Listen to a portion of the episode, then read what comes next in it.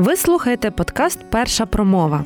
У ньому логопед Іван Пасічник та журналістка Каріна Байдоха відповідають на питання про мову першу і найважливішу мову вашої дитини. Всім привіт! Мене звати Іван Пасічник, я логопед. Всім привіт! Мене звуть Каріна Байдоха, я журналістка. І сьогодні ми будемо говорити про дуже цікаве, а саме Саме ми поговоримо про порушення мовлення і які ж наслідки можуть бути тоді, коли вони будуть навчатися в школі або вже навчаються і мають такі наявні порушення.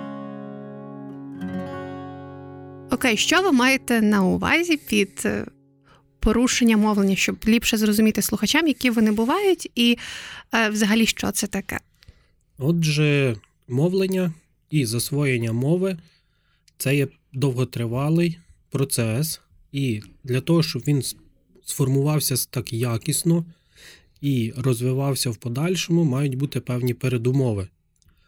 І якщо є певні труднощі, а саме, наприклад, дитина має якісь певні травми мозку, чи отримала їх при народженні, чи, наприклад, в аварію потрапила, так?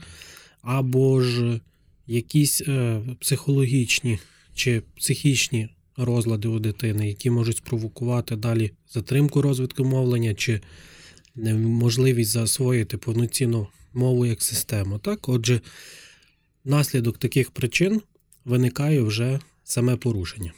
Окей, а до яких взагалі спеціалістів перед тим, як дитині піти в школу, та батьки повинні її зводити? Обов'язково там були травми, не були травми, але у будь-якому випадку.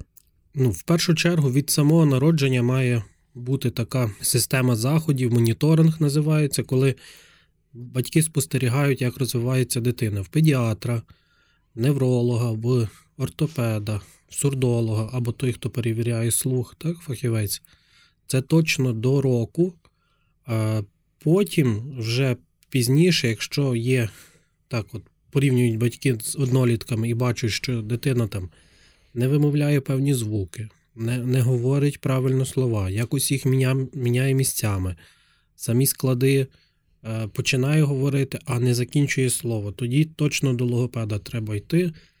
Ну, на практиці можу сказати, що вже до трьох років, три роки я б рекомендував точно звертатись, тому що зараз дуже багато є факторів ризику, які впливають саме на розвиток мовлення як такого.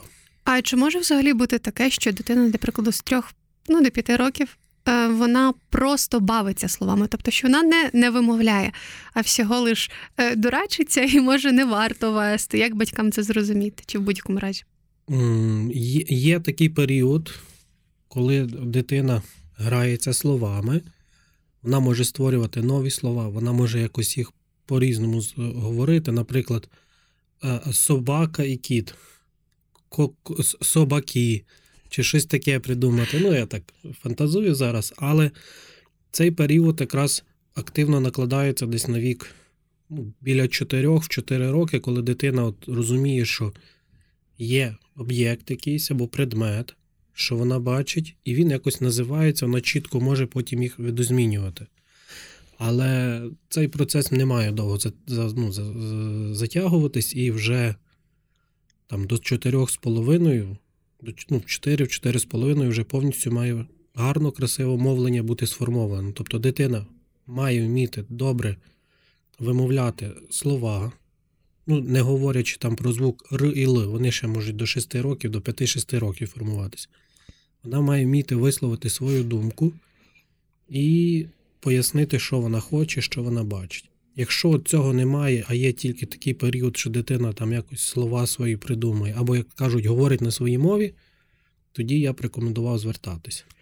Я одразу пригадала, що Ейнштейн і ще кілька відомих і науковців і митців вони не розмовляли там орієнтовно до 6 до 7 років. Тобто чомусь кажуть, що хлопчики, ну наскільки це правда, а що вони довше можуть не розмовляти саме в цьому плані. Наскільки це об'єктивно? Я таку, ну, по статистиці дивлюсь інформацію, яку там колеги мої надають, так, як досліджують це питання науковці. Ну, можливо, десь бути ну, до 3-4 місяців різниця темпи засвоєння мовлення в хлопчиків і в дівчаток.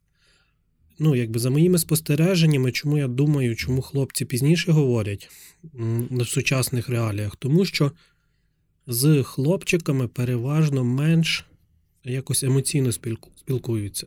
І це відображається на засвоєнні і розвитку мовлення і мови. Чому? Тому що емоції наші це як топливо, для, як бензин для автомобіля. Так само для нас це є такий вау! Ми маємо емоції, ми хочемо їх якось виразити через слова. В силу того, що багато, ну, з дівчатками привикли так емоційно спілкуватись, в мене самого є донька. Я бачу, як я з нею хочу спілкуватися, як інші батьки з, з доньками спілкуються. Я пригадую, як зі мною батьки спілкувалися, і трошки менш то все емоційно відбувалося. Як? Ну, для прикладу. А, ну, Це таке сухе, просте мовлення, типу, там, ну, іди зроби. Ну, якісь речі, якщо ти прям щось феноменальне зробив, тоді це будуть емоції. так? І інколи, якщо діти починають проявляти якусь небажану поведінку, діти починають, як кажуть, слово є там дурачитись, балуватись або щось подібне, так, вони якраз вимагають привернення цієї уваги, хочуть цих емоцій, тому що їм потрібно. Це як нам потрібно повітря, щоб дихати. В певний момент є такий період емоційного розвитку. Раніше я вже згадував в цих випусках, коли він припадає. І, і, і діти потребують цього розвитку емоційного, і їм треба ця енергія. Якщо цього немає, навіть є такі речі, що дітей на фоні цього низького емоційного спілкування з батьками мовлення не розвивається. Тобто вони закриті можуть бути, дуже-дуже на емоції скупі. А якщо не вивільняють емоції в такому разі, ну тобто вони ж все одно є. Вони є, але часто діти можуть ну, не вміють їх виразити, пояснити.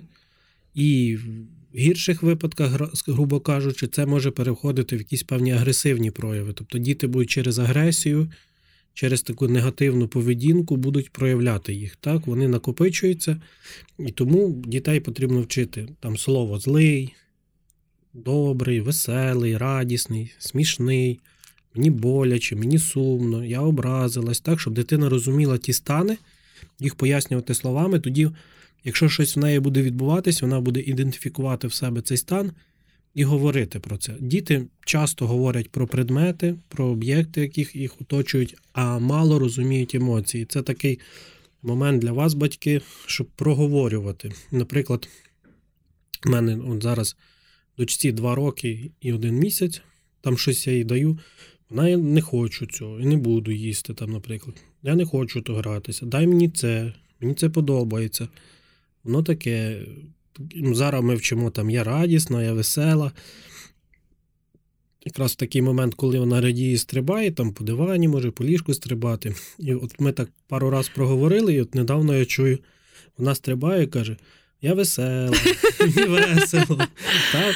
І вона вже їх якби співставляє. Так само, от, там, наприклад, коли там кажуть там, ну, важливо дітям казати, я тебе люблю, я тебе там розумію я підтримаю. І один момент приходить, приходить там Віка до, до мене каже: Тато, я тебе люблю. Та, і це так мило, я розумію, що ми десь вчили, ми десь про то говорили. Бо якщо про це не говорити, діти не розуміють, в яких ситуаціях про це говориться, вони і самі не будуть це транслювати. Тобто вони зараз як губка впитують до трьох років, тому і кажуть, що дуже сенситивний період, тобто такий дуже важливий період, що до трьох років треба максимум там так активно з ними емоційно спілкуватися. А після трьох воно вже буде, знаєте, перетворюватись в наступний етап розвитку, і дитина вже буде це все, що в неї ми посіяли, вона буде помаленько видавати. І якраз у той період там до 4,5 років все має бути от по нормах, якщо брати, воно так засвоюється. Далі йде просто вдосконалення.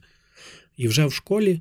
На основі оцих знань, які дитина отримала, того досвіду, вже вони починають там граматику, лексику розвивати, вчитись будувати речення, там ці підрядні, сурядно, складно підрядні. Ну, ці всі, як ми правила розуміли. Там ми тоді вже школа виводить це на рівень логічний, дитина розуміє, як логічно їх будувати. Бо до того, як ви спілкуєтесь, вона може якби собі говорити, і вона не розуміє, як вона це.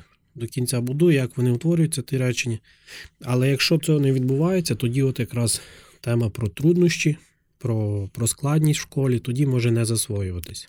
Ну, я так розумію, найсумніше, найсумніше те, що е, поки ти цей етап е, пізнання своїх емоцій, запам'ятовування, багато чого іншого, тобто не переживеш, то потім тебе проводять в школу, і ти такий дивишся, я ще то не прийшов, а тут мене заставляють ще щось. І коротше, певно, дитина там такий дисонанс. Так, і це якраз є кризовий момент школа. Якщо ще тут не не допрожили дитинство, а зазвичай в дитинстві починають шкільний матеріал давати там в садочку, давай читай, пиши багато, бо в школі вже треба знати. Ну, На мою думку, це має бути більш в ігровій формі, не так нав'язливо, що сідай в зошиті пиши, а там ходите, рахуєте камінчики, дерева, не знаю, показуєте ті, ті, ті ж самі цифри, але в формі якихось там от взяли дві палички докупи, склали, цифра один. 10 камінчиків виклали в формі 10, щоб дитина, якби знаєте, як робила собі фотознімок в голові. Вона дивиться. Uh-huh. Ну, бо бо часто ці палички вони є незрозумілі, які ми пишемо.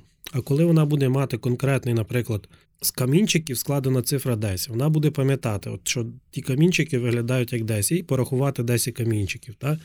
Там, наприклад, цифра 5 це буде 5 пальчиків. Так? Вона пам'ятає, там цифра 3 ми викладаємо з не знаю, з горішків, ще щось. І вона тоді буде мати асоціації. І тоді таким чином потім вже і легше в школі буде ну, сприйняти той матеріал. По суті, завдяки асоціативності можна поліпшити і знання дитини, і я так розумію, і її розуміння самого себе через те, що е, для прикладу. Я теж от часом спілкуюся з дітьми, братами, сестрами своїх друзів, і вони теж дуже цікаво пояснюють різні терміни. Вони називають предмети, які в них з цим асоціюються. Тобто це взагалі з предметом не пов'язано, але батьки вже знають про що то є. Так, воно воно є, бо наш розвиток так і відбувається. Ми народжуємося, якби нас чистий лист, так ми нічого не маємо. Тоді ми отримуємо перший досвід, інший досвід. І ми вже на базі отриманого досвіду, на базі отриманих знань, ми вибудовуємо наступні. Тому і так є перший клас, десятий, та дати завдання першачкам за десятий клас в них немає ще тих асоціацій, вони не зрозуміють про що. От, Тому так. це Окрім цікаво. того, що дядя Куку, що ти мені даєш?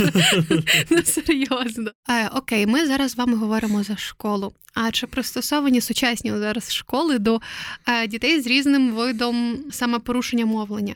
От і наскільки взагалі. Школи готові приймати до себе ось таких абсолютно різних між собою дітей, які може і там психологічно вони сформовані, але от мовлення все-таки в них е, відстає трохи. Напевно, не всі школи готові. Більшість, напевне, точно не готові. Е, можливо, в плані матеріального забезпечення, там, комп'ютери, е, принтери, так, бо часто таким дітям треба давати більш візуальну інформацію. так скажімо, якісь такі технічні засоби навчання, дошки спеціальні, кабінети, там, от матеріальна база. Ну, в більшості, я думаю, готова, бо це швидший процес і його легко забезпечити в плані організації. Тобто є певний список, чого потрібно рекомендованого, школа дає запит. Купують, організовують, спонсорів знаходять, ну неважливо. І це це можна швидше досягти. А в плані Е, вчителів, які будуть працювати з тими дітьми, ну, чесно, не всі готові працювати взагалі і не будуть готові. Інші вчаться. Тобто, якщо молоді фахівці, ну і старші з досвідом, які працюють, не швидше адаптуються, і ті, які мають інтерес далі. Але як це на практиці відбувається? Якщо я сам не готовий сприймати щось інше, а навіть себе не готовий іншого сприймати, я іншу не буду людину сприймати такою, якою вона є. Коли в мене є якісь установки відносно того, як має бути, як має бути там в мене в класі, чи яка дитина має бути взагалі, і тут дають тобі зовсім іншого, там, не знаю, як то кажуть, не з цієї планети, бігає, кричить, не чує тебе. Тоді ну, перша реакція пристосувати його в те середовище. Але цю дитину нереально пристосувати, зробити, скажімо так, нормальною, як всі хочуть казати. Вона буде іншою ніж ти, іншою, ніж діти, але вона не буде там поганою, та? вона не буде не такою. Просто інша людина і все. І і яка особливість от нашої системи освіти, і навіть брати європейську систему порівняти, Європа, Америка, там готові приймати тебе будь-яким, який ти є. Інколи це може бути, наприклад, якщо є якесь таке порушення розвитку, якому можна дати швидку корекцію і виправити його, то там можна до цього підійти пізніше, і і не завжди вже вдається так максимум витягнути, скажімо, дитину. А в нашому випадку наш, е, наша система хоче підлаштувати під себе, і не всі діти можуть бути готові підлаштовуватись. Те ж саме, от в мене є моя дитина, і якби я би хотів, щоб вона зі мною на моєму рівні розмовляла. Ну, нереально. Мені треба завжди опускатись на рівень тієї дитини, з якою я спілкуюсь. Лише тоді вона буде розуміти тебе і ти її. Але якщо ми цього не зробимо, тому буде, знаєте, втрачений зв'язок. Ми ніби будемо говорити про щось, але ми не будемо розуміти один одного. Так само і вчителі. Е, бо я е, працював в спеціальній школі для дітей саме з мовленнями порушеннями. Ще коли тільки-тільки починали в масові школи виходити діти, скажімо, там, з розладами спектру аутизму, діти з порушеннями мовлення, там, класичними, та діти з порушеннями слуху, дуже тяжко хтось їх сприймав і часто назад вертались діти в школу, тому що їм було важко там пристосуватися, їх би свідомо, несвідомо хотіли від себе якби відсторонити. Тому тут має бути такий, знаєте, зміна ментальна і зміна, навіть не зміна, а перебудова свого світогляду. Тому, коли люди будуть готові бачити в своєму полі, ну, беремо банально, не беремо навіть дітей з порушенням мовлення, просто людина, яка має фіолетове волосся, не знаю, зелене. І якщо ти готовий, щоб вона поруч з тобою сиділа, Тим більше жила в тебе вдома, це твоя дочка. Це найпростіший тест. А ти такий, ні, як так може бути? То ну нереально. Я вночі злякаюся, правда? Якщо вже навіть на на такому рівні ти вже відчуваєш якусь неприязнь, якесь неприйняття таких людей, то коли в дітей є зміни психіки, чи є зміни просто порушення сприймання цього світу, або воно якось інше відбувається, не так, як ти хочеш, тоді важко таким людям прийняти іншу, просто іншу людину, навіть якщо там нема порушень, просто іншу. І це такий самий перший тест практичний. Не знаю, беремо далі, якщо там людина іншого віросповідання, не така, як ти, якщо ти готовий з нею спілкуватись, говорити, сприймати, ну це теж такий другий тест. А якщо ні, то окей. А чи варто батькам підходити до вчителів в школі, поговорити там? Ну я розумію, що не завжди може викладачі зрозуміють вчителі. Так, потрібно. Якщо батьки знають, які особливості є дитини, ну я був сам вчителем таких дітей. У мене були діти з розладами спектру аутизму в класі, і все одно на місяць, два-три часу вилазять якісь такі історії де ми з батьками змушені все одно говорити і запитувати, а чому вона так діє, а де вона ще так діє. Батьки кажуть, та справді вона так вдома діє. Ну, наприклад, один хлопчик там любив бити цей, чашки. Ну, батьки якби не, не сказали, ми не питали. Ну і по, по факту стала ситуація, коли він побив декілька чашок. Ну, кажуть, та, він і вдома таке, тому у нас чашки пластикові, ще щось, ще щось. Ми такі, а, ну окей, що раніше не казали. Тобто такий ну, якщо батьки. Звикли. Так, звикли, і вони для них це нормально, що вони. да, Тому з однієї сторони вчителі мають запитувати, які особливості є прояв того чи іншого характеру дитини, так? А з іншої сторони, і батьки, які йдуть в школу, вони йдуть і мають на меті створити комфортні умови для своєї дитини, тому вони мають ділитись тим досвідом, який вони вже спостерігали за своєю дитиною, так? Тобто бачать там дитині не подобаються якісь звуки, вона якихось слів не розуміє, в неї не дуже розвинений словниковий запас, так? тому вони кажуть, які слова, е, слова вона, можливо, знає, з якими вона вже подіями знайома, так, з якими ні. Угу. І це облегшить, знаєте, оце взаємодію вашу з дитиною. Але якщо брати в динаміці, як починалося, як почали тільки такі діти з'являтися в школах і зараз, то ну, все ж таки це є позитивна динаміка, і не все так погано. Є вчителі, є батьки, які готові спілкуватись. Я на практиці бачу, що, наприклад, от зараз в мене троє першокласників з тими, якими я практично працюю. Один, пам'ятаю момент, він вже от в другий хлопчик клас переходить, і тато каже. Чи він буде говорити, чи ні. Ми вже там були і там, і там, і лікувалися, і масажі робили, все. Тобто, ну, стан був такий. Йому було 4 роки десь. То зараз він вже в другий клас переходить. Він є лідером класі, ми звук ага. тільки ставимо. Він такий малий, класний, все, і мама задоволені, батьки задоволені. Класно. Тобто дуже треба багато змінювати сприйняття самої сім'ї, що угу. дитина може показати, де її сильні сторони, і то підсилювати. І в батьки тоді з тим досвідом, розумінням, що в мене класна, гарна, розумна дитина, от тут, тут вона може. Вони, коли поділяться цим з вчителями, тоді буде супер. А як пояснювати для прикладу, от якщо батьки не дитинки з якимись мовними там порушеннями, так складнощами, а от е, батьки дитини, яка ходить в клас, от з такими дітками, тобто як пояснювати своїм дітям, як правильно, е, ну тобто, що що немає ніякої проблеми, як правильно реагувати, що потрібно допомагати, тобто як привити дитині повагу і любов власне до різних людей. Простий секрет. Діти щитують інформацію, уявлення про світ зі своїх батьків. Міняйтесь самі. Допоки, знаєте, якщо там тато курить папіроси, цигарки курить і каже, не кури, бо це шкідливо, і ти потім помреш, а сам при цьому робить чергову затяжку і каже, сину, не кури, а це не діє. Діти діти не не чують вас, вони не чують ваших слів, вони бачать ваші дії.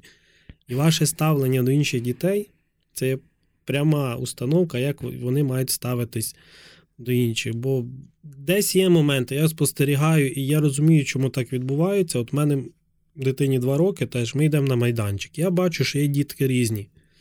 І є, наприклад, моя дитина біжить, має якусь свою іграшку, грається, і до неї підбігає інша дитина і забирає. Або вона хоче в неї забрати в цієї другої дитини, та може вдарити може відштовхнути, але будь-яка дитина це так робить.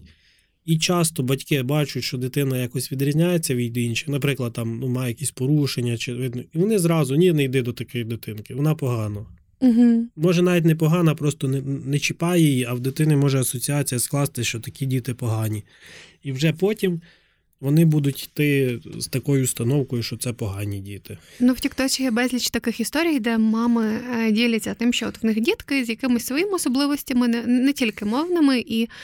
Е, мовленнєвими, правильно, так? Не мовними, а мовленнєвими чи Мовленнєвими. Мовленнєвими, окей.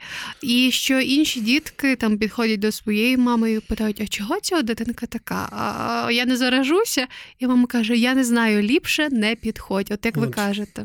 Так. І тоді в дитини, я так розумію, формується оце таке неправильне сприйняття і неправильне ставлення від початку.